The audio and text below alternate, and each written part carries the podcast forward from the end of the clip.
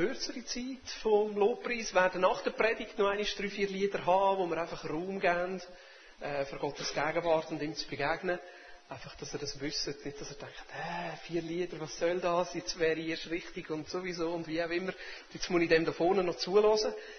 Ja, müsst ihr nicht, aber ihr dürft. Jetzt brauche ich noch meine andere Bibel. Ich möchte mit einem Psalm anfangen. Und weil er ein bisschen länger ist, habe ich ihn nicht abdöckelt. Ähm, aber ihr habt ja sicher alle eure Bibel dabei und darum dürft ihr aufschlagen im Alten Testament bei den Psalmen und zwar im 84. Ich möchte den ganzen Psalm vorlesen und so ein bisschen wie als Grundlage nehmen von dieser Predigt heute Morgen, wo es einfach um Gottes Nähe soll gehen, um seine Gegenwart, Gott unter uns. Psalm 84, das ist Seite 732. Für die, die es noch nicht gefunden haben. In der einzig richtigen Übersetzung. Sind ihr dort? Ist gut. Psalm 84. Wie lieblich sind deine Wohnungen, Herr der Heerscharen. Ich lese aus der Elberfelder Übersetzung. Ich finde sie einfach so knackig. Alle anderen sind natürlich auch gut, auch super. Wie lieblich, wie lieblich sind deine Wohnungen, Herr der Heerscharen. Es sehnt sich, ja, es schmachtet meine Seele nach den Vorhöfen des Herrn. Mein Herz und mein Leib, sie jauchzen dem lebendigen Gott entgegen. Auch der Vogel hat ein Haus gefunden und die Schwalbe ein Nest für sich, wo sie ihre Jungen hingelegt hat. Deine Altäre, Herr der Heerscharen, mein König und mein Gott. Glücklich sind, die in deinem Hause wohnen, stets werden sie dich loben. Glücklich ist der Mensch, dessen Stärke in dir ist und dessen Herz gebahnte Wege sind. Sie gehen durch das Tränental und machen es zu einem Quellort. Ja, mit Segnungen bedeckt es der Frühregen. Sie gehen von Kraft zu Kraft, sie erscheinen von Gott in Zion. Herr Gott der Heerscharen, höre mein Gebet, vernimm es, Gott Jakobs, blicke doch, Gott, auf unseren Schild, schaue an das Gesicht deines Gesalbten, denn ein Tag in deinen Vorhöfen ist besser als sonst tausend. Ich will lieber an der Schwelle stehen im Haus meines Gottes, als wohnen in den Zelten des Unrechts. Denn Gott, der Herr, ist Sonne und Schild. Gnade und Herrlichkeit wird der Herr geben, kein Gutes vorenthalten denen, die in Lauterkeit wandeln.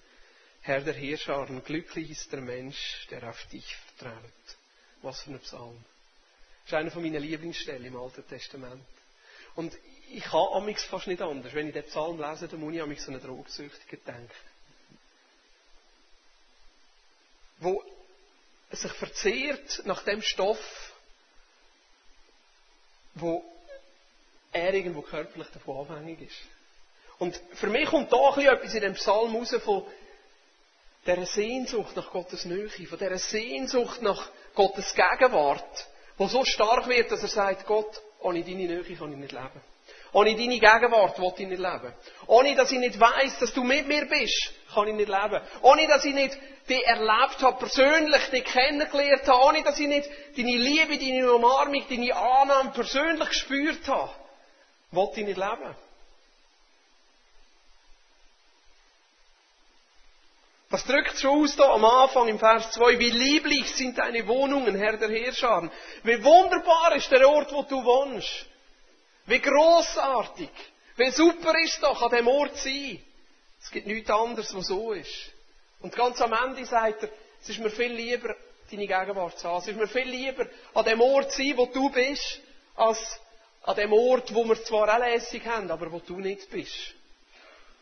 Ich bin lieber einen Tag, auch nur ganz am Rand von deiner Gegenwart. Ich bin auch lieber nur einen Tag an der Tür, wo ich hineinschauen kann, als mittendrin in der Party, als mittendrin im Abenteuer, als mittendrin im Spaß, als mittendrin, weiß nicht wo.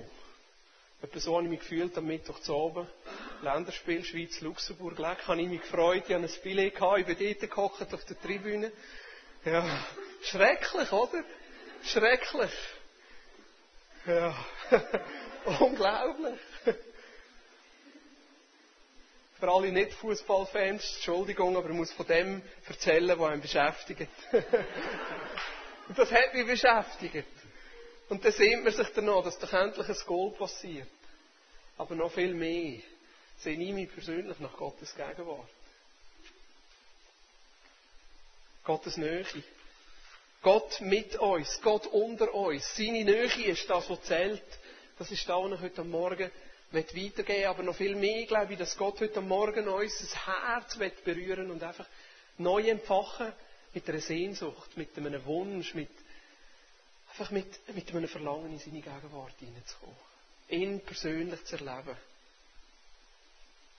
Ich glaube, es gibt schlussendlich nichts Wichtigeres als die Frage, haben wir Gott oder haben wir Gott nicht?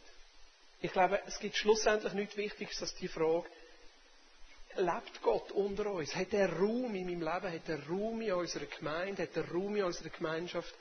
Und wirkt sich das aus von unserem Umfeld? Wenn es schlussendlich da ist, was uns unterscheidet, als Kille von allen anderen Sachen, dann ist es das, dass Gott unter uns leben will. Dass Gott mit uns ist und dass Gott durch uns durch wirken will. Das ist schlussendlich da, was der Unterschied ausmacht. Ich meine, es gibt viele Organisationen in dieser Welt, die etwas bewegen Es gibt viele Organisationen, die sehr viel Gutes bewegen. Aber was der Unterschied ausmacht in unserem Leben und was der Unterschied ausmacht in unserer Kirche, ist, dass Gott unter uns sein will. Und zwar in einer Art und Weise, dass es Auswirkungen hat. Ich glaube, dass wenn Gott wirklich spürbar unter uns ist, und ich weiß, dass das dass er das ist. Ich weiss noch das erste Mal, als ich in Vineyard Gottesdienst gekommen bin, das war im Dezember. Ich war da im Lobpreis und es war so wunderbar, einfach in einer Frische Gott zu erleben. Gottes Gegenwart, die da war, in einer, in einer Nähe, in einer Lieblichkeit, das hat mir so gut getan. Einfach da zu und aufzudanken. Und wenn ich jetzt erzähle über Gottes Nähe und Gottes Gegenwart, wollte ich auf keinen Fall ausdrücken, dass Gott nicht da wäre. Versteht ihr? Gott ist da. Und wir haben seine Gegenwart. Aber trotzdem merke ich, es gibt noch mehr als das, was wir bis jetzt erleben. Es gibt noch eine andere Nähe. Es gibt noch ein anderes Maß an Gott, wo unter uns sein will, als das, was wir bis jetzt erleben. Wenn Gott unter uns ist und wirkt, ich glaube, dann können Menschen kommen und sie werden einfach gesund. Sie werden ganz, sie werden heim. Manchmal braucht es noch Gespräche und Gebet und alles und so, das ist gut, aber was schlussendlich der Unterschied ausmacht, ist seine Gegenwart. Seine Gegenwart, die Menschen einfach annimmt. Seine Gegenwart, die nicht nur auf dem Verstand, sondern auf Herz, auf Gefühl, auf seelischer Ebene Leute umarmt und sagt, hey, du bist mein Kind und ich nehme dich an und ich hole dich dort ab, wo du stehst. Es ist seine persönliche Berührung, die einen Unterschied ausmacht in unserem Leben.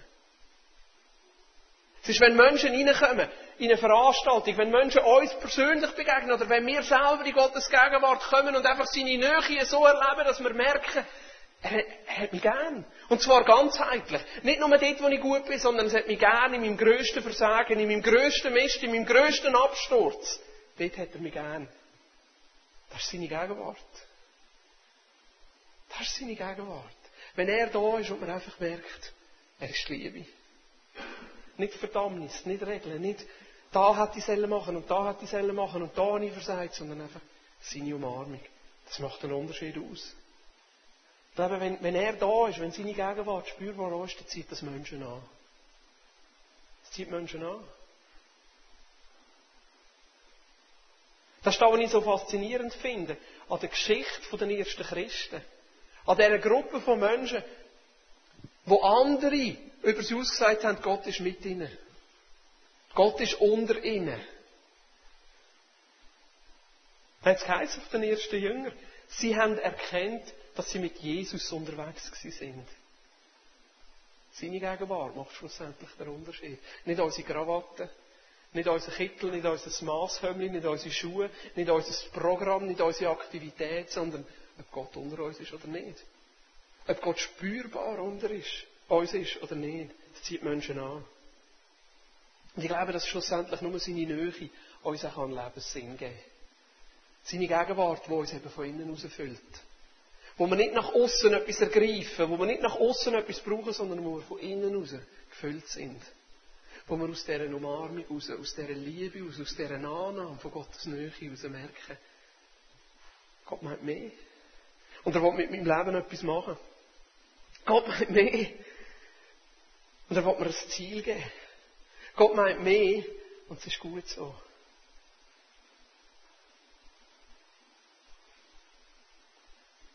Ich meine, wir wissen theologisch, dass Gott immer da ist, oder?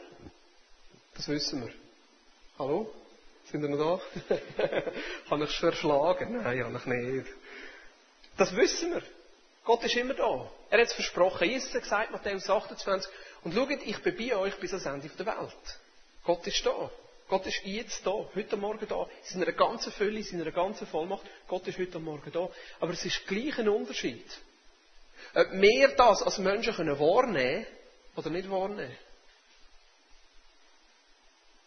Es macht schlussendlich einen Unterschied aus, ob wir Freiraum machen, dass wir das können erleben oder ob wir es einfach wissen, dass er da ist.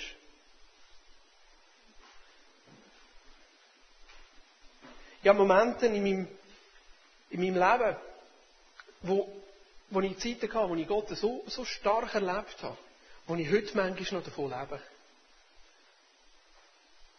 Ich weiss, ich hatte eine Zeit, gehabt, da habe ich temporär geschafft, so in einer Computerbude. Und da bin ich am heimgekommen, um 5 Uhr.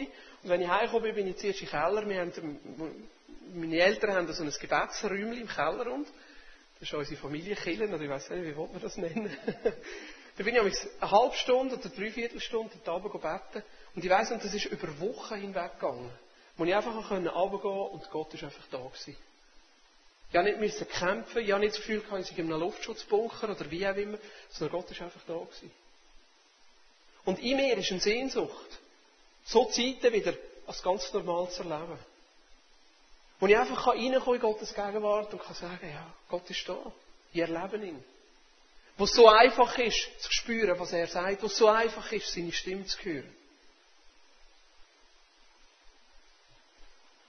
War schon an verschiedenen Orten auf der Welt. Und es gibt manchmal so Orte, wo es ganz einfach ist, in Gottes Gegenwart zu kommen. Ich weiss noch, ich war in Korea auf dem Gebetsberg. Der Gebetsberg ist ein bisschen übertrieben, weil das ist eigentlich ein Hügel. Also das ist nicht ein Berg, so wie wir uns das vorstellen, weißt du, so, wo man mit Seilbändchen aus muss und so. Also man stellt sich einen Hügel vor.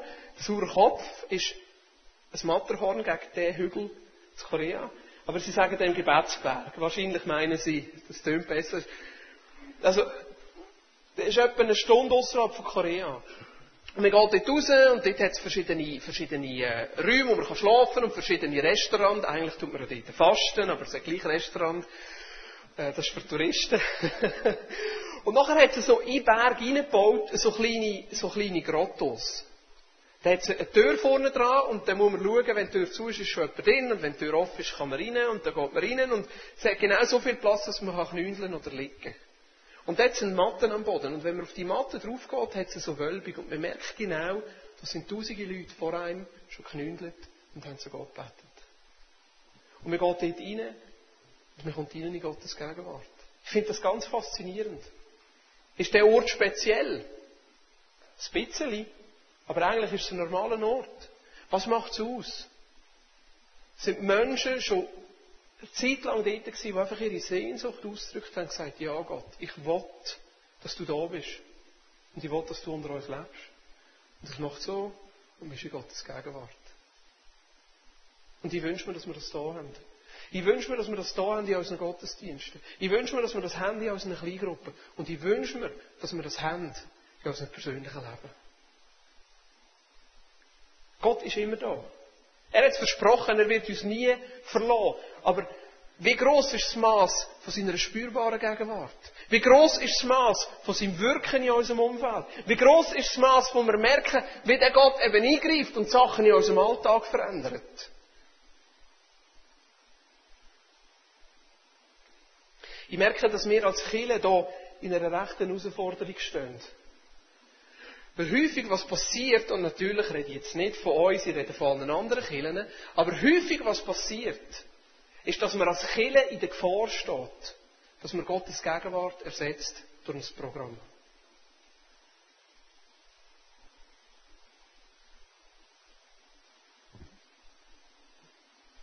Gott ist da und es ist gut und wir haben gute Gottesdienste und wir denken, okay, da müssen wir noch machen und da müssen wir noch machen und die Aktivität fängt da und die Aktivität fängt da und das ist noch gut. Und wir fangen da Gottes Gegenwart zu ersetzen durch Aktivität. Das ist eine grosse Gefahr, wo wir als Kinder drinnen stehen. Gerade in dieser Strömung, in dieser Zeit, wo wir drinnen stehen. Was muss man haben, dass man eine erfolgreiche Kirche ist? Man muss eine gute Lobpreisband haben, man muss ein gutes PowerPoint haben, man muss eine gute Multimedia-Abteilung haben, man muss ein Video haben, man muss das haben, man muss ein Evangelisationsteam haben, man muss ein Kinderprogramm haben, unbedingt, weil als Kinderprogramm, ohne Kinderprogramm ist keine gute Kirche. Man muss für diese Altersgruppen etwas haben, für diese Altersgruppen etwas haben, dann muss man für die Erwachsenen etwas haben, dann muss man für die alleinerziehenden Mütter etwas haben, einen Mittagstisch sollte man auch noch haben, oder? Nicht? Ist alles gut? Was macht es schlussendlich aus? Die Frage ist, haben wir Gott in unserer Mitte oder nicht? Die Frage ist, haben wir seine Gegenwart in unserer Mitte oder nicht? Und da müssen wir vorsichtig sein. Kein Programm ist schlecht. Versteht mich da richtig? Kein Programm ist schlecht, aber die Frage ist gleich, haben wir Gott unter uns oder nicht? Haben wir sein Wirken unter uns oder nicht? Erleben wir regelmäßig, wie Gott in unseren Alltag eingreift und Sachen verändert? Oder nicht? Ersetzen wir einfach Gottes Wirken und Gottes Gegenwart durch unsere eigene Aktivität, durch unser eigenes Tun, durch unser eigenes Programm. Und das ist eine Gefahr, wo wir drinnen stehen. Das Positive an dem ist, dass wir schneller zum Ende von uns selber kommen. Weil irgendwann merken wir selber, das bringt ja gar nicht. Wir powern uns da aus, wir machen das und das und das, aber es passiert gleich nicht so viel. Das Negative daran ist, es dauert manchmal ein Zeit, bis wir am Ende von uns selber kommen. Vor allem bei uns Schweizer. Das ist nämlich noch ausdauernd. Und mir gefällt auch, was der Paulus sagt. Im 1. Korinther, Kapitel 2, Vers 2. Und ich glaube, das habe ich hier abgeschrieben auf der Folie. Er sagt, nein. Ich hatte mir vorgenommen, eure Aufmerksamkeit einzig und allein auf Jesus Christus zu lenken. Auf Jesus Christus, den Gekreuzigten. Das war seine Botschaft und das war sein Wunsch. Dass die Aufmerksamkeit nicht auf irgendeine Aktivität ist, auf irgendein Programm ist, sondern schlussendlich auf Christus. Auf sein Wirken. Auf seine Gegenwart. Ist er unter uns oder ist er nicht unter uns? Ist er spürbar unter uns? Oder leben wir einfach von dem, was wir machen? Und hoffen wir, dass irgendwie drinnen noch Gott ist? Ist eine Herausforderung, die wir haben als Killen, aber die Herausforderung, glaube ich, haben wir auch persönlich. Dass wir in all diesen Aktivitäten, wo wir drinnen sind, gar nicht mehr Platz haben, Gottes Gegenwart zu suchen. Gott gibt uns da Gnade, aber gleich ist es eine Herausforderung. Man hat Familie oder nicht, man hat Kind, man hat einen Job, man hat Ziele im Leben. Vielleicht ein Studium, ich will das Studium abschließen, ich will weiterkommen, ich will Karriere machen, ich will die Sicherheit. Ich will das erreichen, ich will das erreichen.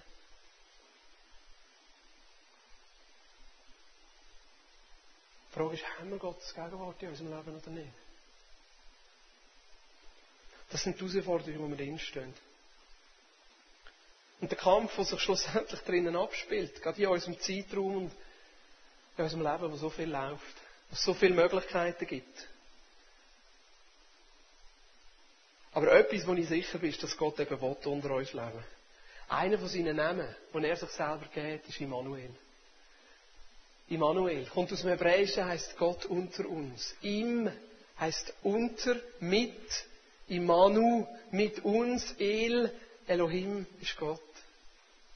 Das ist einer von den Namen, wo Gott sich gegeben hat. Einer von den Namen, wo Gott sich selber gibt, ist, ich bin der Gott, der unter euch wohnen will. Ich bin der Gott, der unter euch sein will. Schlussendlich der Wunsch, dass Gott unter uns ist, lebendig unter uns ist, spürbar unter uns ist, sichtbar unter uns ist, ist bei ihm viel stärker als bei uns. Und da finde ich, extrem ermutigend im Ganzen. In. Weil ich glaube, dass viel mehr auf darauf ankommt, was er möchte machen, als was wir könnten machen. Gott wird unter uns sein. Gott wird unter uns wohnen. Wenn wir das Alte und das Neue Testament anschauen, ist es eigentlich Geschichte Wie Gott seine Sehnsucht ausdrückt und schlussendlich Wege findet, wenn er unter uns sein kann. Adam und Eva. Wieso hat er uns Menschen gemacht, damit er unter uns sein kann?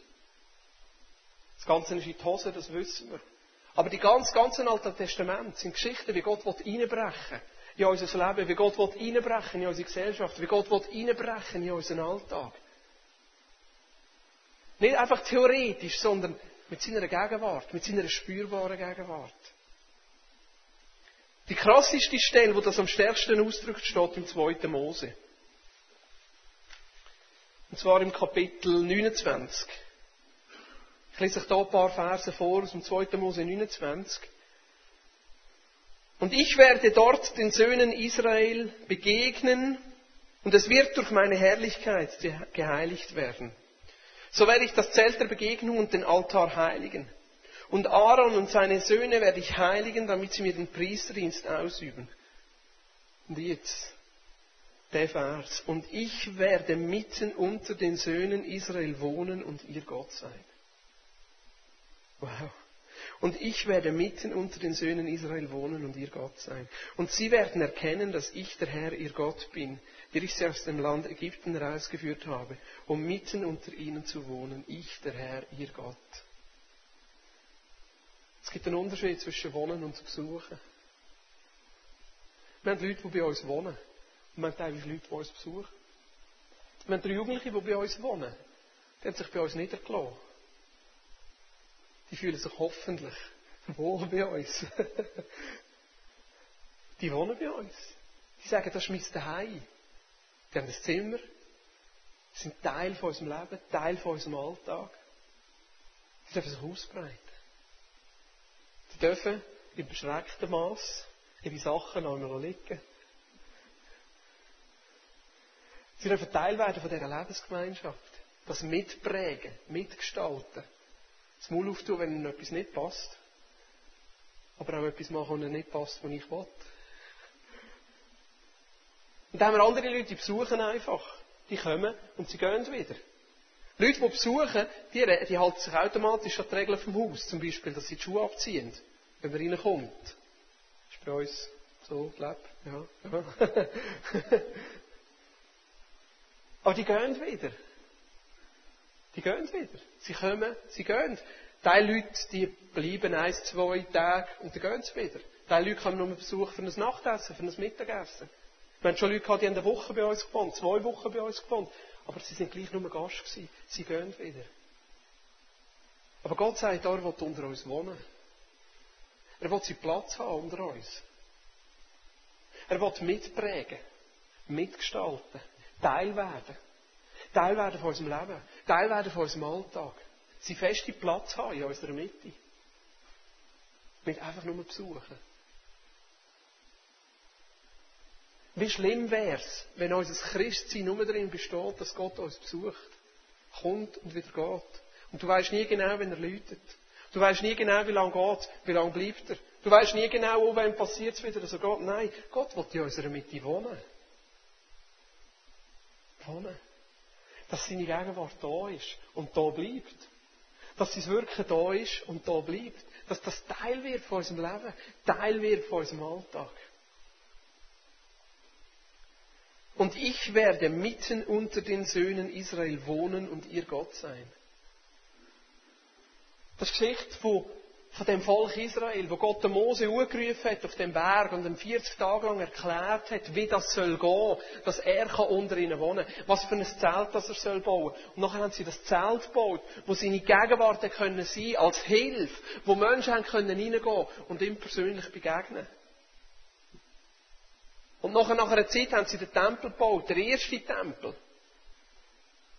Der David hat er noch nicht dürfen bauen. Der Salomo hat er nachher gebaut. Auch wieder als Ort, wo Gott in ihrer Mitte kann wohnen, wo es für jeden, für jeden soll möglich sein, seine Gegenwart zu kommen und ihn persönlich zu erleben.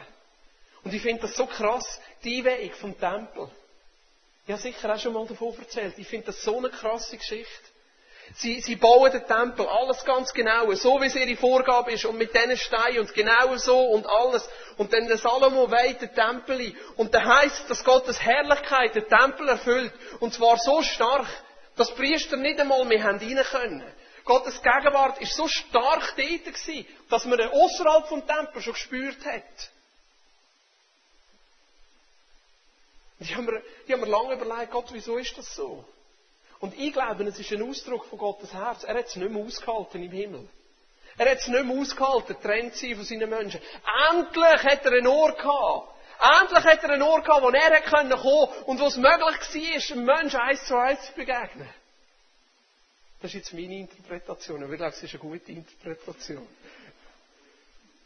Weil ich glaube, dass das Gottes Herz ist. Ich glaube, dass da ein Schrei ist in Gottes Herz, wo er sagt, ich will dir nöch sein. Ich will nicht weg sein von dir. Ich will dir nöch sein und ich will, dass du mich erlebst und mich spürst und dass meine Gegenwart mit dir geht. Ich glaube, dass das Gottes Herz ist. Ich glaube, dass das Gottes tiefste Sehnsucht ist. Dass seine Gegenwart zunimmt unter uns. Dass sein Wirken zunimmt in unseren Gottesdiensten. Ich glaube, dass das Gottes tiefste Wunsch ist, dass seine Gegenwart in deinem Leben zunimmt.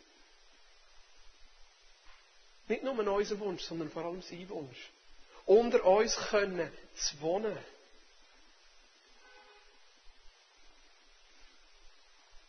Die Geschichte zieht sich durch. Das ganze Alte Testament. Volk Israel geht immer wieder ab, verliert Gottes Gegenwart. Am Schluss wird der erste Tempel ganz zerstört. Aber Gott gibt den Menschen eine zweite Chance, der zweite Tempel, wo wieder Gottes Gegenwart kommt, wieder seine Herrlichkeit einzieht. Aber schlussendlich, die Erfüllung kommt erst im Neuen Testament mit Jesus.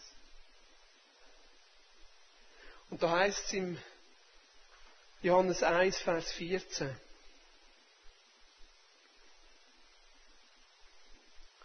Johannes 1, Vers 14.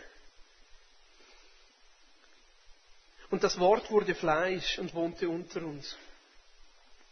Und wir haben seine Herrlichkeit angeschaut, eine Herrlichkeit, als eines Eingeborenen vom Vater voller Gnade und Wahrheit. Klingt wahnsinnig kompliziert. He? Und das Wort wurde Fleisch und wohnte unter uns. Was ist das Wort? Jesus. Die Verheißung aus dem Alten Testament, dass da einer wird kommen, der unter euch wird sein, wo der Name Immanuel wird tragen. Das Wort ist Fleisch geworden. In Jesus. Und hat unter uns gewohnt. Und Johannes beschreibt wir haben ihn angeschaut, wir haben gesehen, wie er lebt. Und wir haben etwas gesehen von seiner Herrlichkeit unter uns. Jesus, der das nein, ist ganz, ganz deutlich ausdrückt, sagt, ich als Gott will unter euch leben. Will unter euch wohnen, will Teil sein von eurem Alltag. Und er nimmt nachher den Vergleich vom Tempel und sagt, schaut, in drei Tagen wird in den alten Tempel, der Ort von Gottes Gegenwart, wird ich abreißen und wieder aufrichten. Und die Jünger haben nicht gecheckt, was er meint damit. Und der Paulus nimmt das nachher auf im Korintherbrief und sagt, wir als Menschen, als Christen mit unserem Körper, und da meint er unser Körper, weisst, da wo manchmal stinkt und manchmal gut schmeckt und manchmal Haarausfall und manchmal am Morgen, wenn man in den Spiegel schaut, denkt man, oh, was schaut mich da an?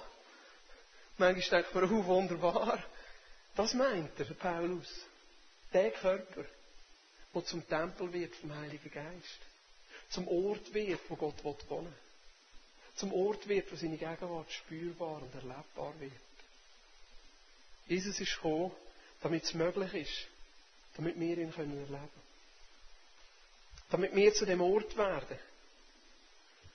Und ich möchte euch einfach vier Sachen weitergeben, die ich glaube, wo wichtig ist, dass wir mehr Platz können machen für Gottes Gegenwart. Ich bin manchmal ein bisschen vorsichtig so mit, mit so ein bisschen Wenn-Dann-Mechanismen. Es gibt so eine Theologie, wo, wo sehr stark in die Richtung geht und so, so Lehre und so. Wenn da machst, dann passiert das. Wenn da machst, dann passiert das. Wenn dann Theologie, nenne ich das. Kennt ihr sicher. Wenn du 93 Stunden betest, dann findest du den richtigen Partner fürs Leben. Mhm. Wenn du jeden Tag eine halbe Stunde betest und fastest, dann füllt sich dein Bankkonto. Wenn du nur genug glaubst, dann wirst du geheilt. Und es stimmt, es ist etwas dran. Ja, aber auf der anderen Seite ist es gleich gefährlich. Dass Gott einfach in eine Schublade hineinsteckt. Und ich glaube, unser Gott ist kein Schubladengott, oder? Ja. das ist die richtige Schublade, die ziehen, das ist der richtige Mechanismus, die ziehen, und dann kommt Gott raus und dann macht er da, was ich will, und dann stecke ich ihn wieder zurück in die Schublade. Ja. Aber gleich zeichnet er uns in seinem Wort Sachen vor, wo wir können machen, damit Raum wird, damit Platz gibt für seine Gegenwart. Und ich möchte einfach wieder aufs Kreuz kommen. Schaut, ich glaube ohne Jesus und ohne, dass wir das Kreuz in unserer Mitte haben, werden wir seine Gegenwart nicht erleben. Wenn das nicht einfach fest verankert ist, in unserem Sein, in unserem Wesen, der Jesus, und zwar der Jesus, das Kreuzigte, werden wir immer ein Hindernis haben, ihn wirklich persönlich und ganz tief in unserem Leben zu haben. Der Einzige, der den Graben überwinden kann, zwischen uns und Gott, ist Jesus. Der Einzige, der die Brücke schlagen kann, zwischen uns Menschen und seine Gegenwart, ist Jesus. Und ich glaube, dass das uns auch befreit von dem Leistungsdruck. Von dem Leistungsdruck müssen gut sein. Von dem Leistungsstress etwas müssen zu erfüllen. Johannes 14, Vers 6 heißt es, über den Weg, über die Worte, über das Leben. Niemand kommt zum Vater, als nur durch mich. Das sagt Jesus. Die Grundlage, um ihn zu erleben, ist nicht, wie gut dass wir sind. Die Grundlage, ihn zu erleben, ist nicht, haben wir alles richtig gemacht, sondern ist Jesus, was er für uns gemacht hat. Und ich muss euch ehrlich sagen, was aus dem rauskommt und was wirklich ganz, ganz wichtig ist, ist, dass wir ehrlich sind. Dass wir ehrlich sind mit uns selber und ehrlich sind mit anderen. Manchmal passiert es nämlich in Kirchen, dass wir anfangen, Christsein zu spielen.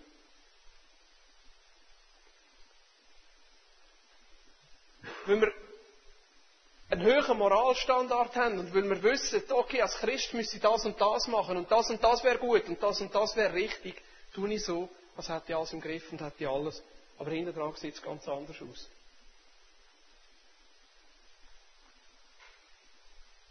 Ich glaube, das Kreuz befreit uns davon. Wenn wir Gott begegnen wollen, ist es wichtig, dass wir zuerst einmal mit uns selber ehrlich sind und sagen, da stehe ich. So habe ich es im Moment. So erlebe ich Gott oder eben nicht. Da bin ich im Moment. Weil schaut, Gott holt uns immer an dem Punkt ab, wo wir stehen. Nicht an dem Punkt, wo wir gerne sein wollen. Es gibt Leute, die kommen in den Gottesdienst und setzen, setzen das Smiley-Gesicht auf und sie sind die guten Christen und Halleluja Gott, du bist wunderbar. Aber innerlich sieht es ganz anders aus. Innerlich haben sie eine absolut schlechte Woche gehabt. Und der Hund ist ihnen gestorben. Und die Kinder haben nicht so da und der Mann ist sowieso und alles. Und eigentlich innerlich sind sie am Brüllen. Aber wenn sie Gottesdienst kommen, Jesus, danke für die super Woche. Du bist wunderbar. Und die finden, nein. Mist. Gott hat mich verloren. Gott, wo bist du eigentlich? Und jemand kommt und sagt, hey, wie geht's dir? Ja, mir geht's gut. Ja, schön bist du da. Ja, gell, ich freue mich, Gottes Gegenwart zu kommen. Aber eigentlich erlebt man nichts. Eigentlich fühlt man sich innerlich immer noch genau gleich leer. Gott holt uns immer an dem Punkt ab, wo wir stehen. Nämlich da. Dort, wo es uns nicht gut geht, dort, wo wir versagt haben, dort, wo wir eigentlich nicht sein wollen. Aber wenn wir dort sind und Gott will uns hier abholen, verpassen wir ihn. Gott kommt nicht zu uns über, wenn wir so tun, das wäre alles in Ordnung. Halleluja, Halleluja. Weil er ist ja da. Und er weiß ja, wie es uns geht. Er sieht ja, wie es uns innen aussieht. Schau, das Kreuz befreit uns von dem. Weil im Kreuz sehen wir, dass der einzige Weg in Gottes Gegenwart Jesus ist. Jesus. Das, was er für uns gemacht hat. Nicht, dass ich gut bin. Nicht, dass ich etwas machen können sondern Jesus. Das Zweite, was ich glaube, was so wichtig ist, ist, dass wir Platz machen für den Heiligen Geist. Platz machen für den Heiligen Geist. Der Heilige Geist ist schlussendlich die Person an Gott, wo Gottes Gegenwart da ist. Wo Gottes Kraft ist in unserem Alltag. Wo seine Nähe ist, da und jetzt. Und wenn wir Mühe haben mit dem Wirken vom Heiligen Geist und uns zutun für das Wirken vom Heiligen Geist, werden wir uns auch zum Teil zutun für seine Berührung, für seine Gegenwart und seine Nähe. Im Römer 5, Vers 5 heißt es, Gottes Liebe ist ausgossen in unsere Herzen durch den Heiligen Geist. Gottes Gegenwart ist ausgossen in unseren Alltag durch den Heiligen Geist. Natürlich, das ist nicht ausschließlich und ich möchte Gott da eine klein machen, aber es ist vor allem durch den Heiligen Geist, dass wir ihn erleben. Es ist vor allem durch den Heiligen Geist, dass sich Sachen in unserem Leben verändern. Es ist die Gegenwart Gottes, die spürbar wird durch den Heiligen Geist. Das Dritte, was ich glaube, was wichtig ist, ist, dass wir den Wunsch wirklich nach Gottes Gegenwart haben. Wenn wir Gott erleben wollen, dann braucht es von unserer Seite den Wunsch und die Sehnsucht nach seiner Gegenwart. Ich möchte noch eine Bibelstelle mit euch anschauen, die das ausdrückt, und das ist im Jakobus Kapitel 4, Vers 8. Da heißt es im ersten Teil von dem Vers, sucht die Nähe Gottes, dann wird er euch nahe sein. Sucht die Nähe Gottes, dann wird er euch nahe sein. Vorher habe ich davon geredet, wie, wie, wie stark als Gott wett unter uns sein. Und dass er ja eigentlich schon da ist. Seine Gegenwart ist schon da. Wieso müssen wir denn noch Gott suchen? Wieso müssen wir uns denn noch anstrengen? Und das ist sehr, sehr gefährlich, dass wir da in einen Leistungsdruck hineinkommen, in ein Anstrengen hineinkommen. Oh, ich will Gott und wir verkrampfen uns. Oh, ich suche Gott. Und schlussendlich verpassen wir ihn gleich. Suchen heisst schlussendlich vor allem Platz machen. Suchen heisst schlussendlich sich Zeit nehmen. Suchen heisst schlussendlich Raum machen für ihn. Schau, Gottes Gegenwart wird nicht kommen in diesen fünf Minuten zwischen dem ersten Teil vom Spielfilm und dem zweiten Teil vom Spielfilm, wo gerade Werbung kommt. Das ist einfach so. Weil Gott ist nicht gerne auf dem zweiten, auf dem dritten oder auf dem vierten Platz. Zu suchen heisst, ihn an erste Stelle zu setzen und Platz zu machen für ihn. Das ist nicht ein verkrampftes und angestrengtes und woher muss ich jetzt fliegen und in welchen Gottesdienst muss ich gehen und wie lange muss ich fasten und wie lange muss ich beten, sondern suchen heisst einfach mal Platz machen. Das Herz auftun und sagen, ja Gott, ich brauche dich. Ja Gott, ich will deine Gegenwart. Ja Gott, ich will, dass du in mir wohnst. Ja Gott, ich will, dass du Teil wirst von meinem Alltag. Das können zehn Minuten sein, jeden Morgen. Oder fünf Minuten, wenn sie ernsthaft gemeint sind. Das ist nicht daran gebunden, wie viel Zeit. Das ist nicht daran gebunden, welche Aktivität. Das ist nicht daran gebunden, welche Leistung. Es geht darum, einfach Raum zu machen. Platz zu machen. Und ich merke, wie Gott mich da herausfordert. Es gäbe nämlich immer so viel zu tun. Ist euch das auch schon aufgefallen? Es gäbe immer so viel zu machen. Meine Pendenzenliste ist immer relativ voll. Und es gäbe immer so viele Leute. Und es gäbe immer so viele gute Sendungen im Fernsehen. Und es gäbe immer so viele Sachen im Internet, die auch noch interessant wären. Platz machen für ihn. Und ich glaube, was wir als Christen wieder lernen ist, vor ihn zu kommen und nicht in erster Linie etwas für ihn zu machen, sondern einfach mal vor ihn zu kommen, um ruhig zu sein. Um zuzulassen, dass er uns gern hat. Um zuzulassen, dass er zu uns redet. Ich glaube, mit Suchen ist nicht in erster Linie eine Aktivität gemeint, sondern heißt Platz zu machen. Das Erste, wenn wir Gottes Gegenwart wollen, brauchen wir Jesus. Das Zweite, wir müssen offen sein für den Heiligen Geist und sein Wirken. Das Dritte, wir Platz machen und uns Zeit nehmen. Und das Vierte, und das steht im zweiten Teil von dem Vers, da heißt es, wascht die Schuld von euren Händen, ihr Sünder, und lasst Gott allein in euren Herzen wohnen, ihr Unentschiedenen. Das steht da nicht als Voraussetzung, sondern als Folge. Such Gott, mach Platz und dann bist parat, dass in deinem Leben Veränderung kommt.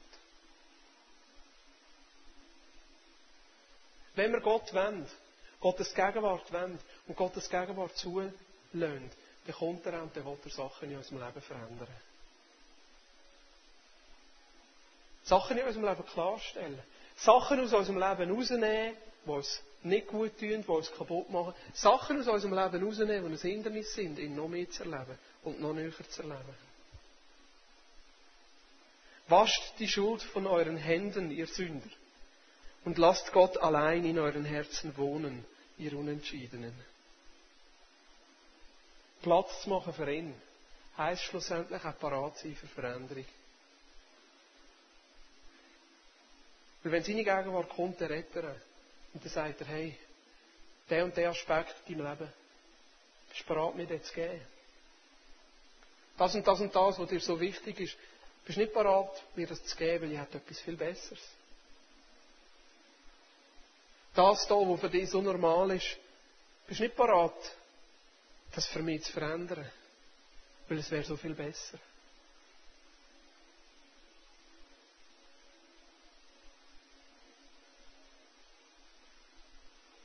Glaube, wenn wir mit Jesus unterwegs sind, und wenn wir seine Nähe und seine Gegenwart in unserem Leben wollen, dann ist Veränderung normal.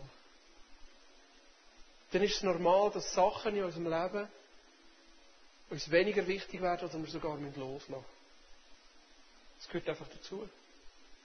Für ihn Platz zu machen heisst, Sachen auf der Seite zu lassen. Weil wenn er will, ist, dass er in unserem Leben Nummer eins ist. Wenn er will, ist, dass er schlussendlich der zentrale Punkt in unserem Leben kann sein Dass er mit seiner Gegenwart unter uns kann wohnen Und ich wünsche mir, dass wir so eine Gemeinschaft können sein wo er einfach Platz hat, wo er Raum hat. Vielleicht kommt er mit seiner Gegenwart und er zeigt dir auf, wie du über eine andere Person denkst.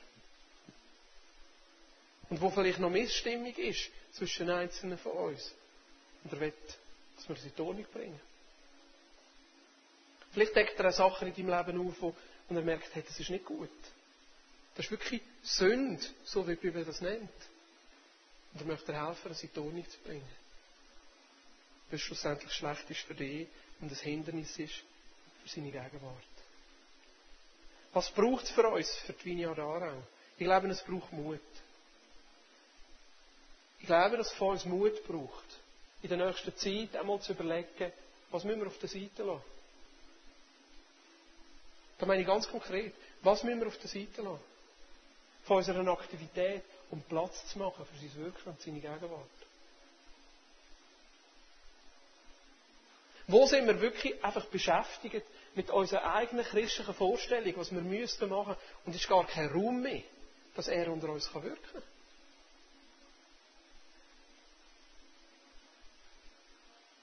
Wo müssen wir Platz machen im Gottesdienst? mal einfach gewisse Sachen auf der Seite lassen. In so Ungewissen reinstehen und einfach sagen, jetzt nehmen wir uns mal 15, 15 Minuten Zeit, dass er unter uns wirken kann und schauen, was passiert. Wenn wir das Gleiche machen, was wir schon die ganze Zeit gemacht haben, werden wir auch die gleichen Resultate haben. Platz machen für ihn. Platz zu machen für seine Gegenwart. Damit wollte ich nicht sagen, dass wir das bis jetzt nicht gemacht hätten. Verstehen ihr? Ja. Aber gleich merken, es braucht Mut. Zu sagen, Jesus, wir wollen mehr. Jesus, wir wollen, dass du mit uns weitergehst. Dass wir ehrlich sind. Und ich glaube, dass wir auch mehr Platz machen einfach für Gebet. Platz machen in Suchen.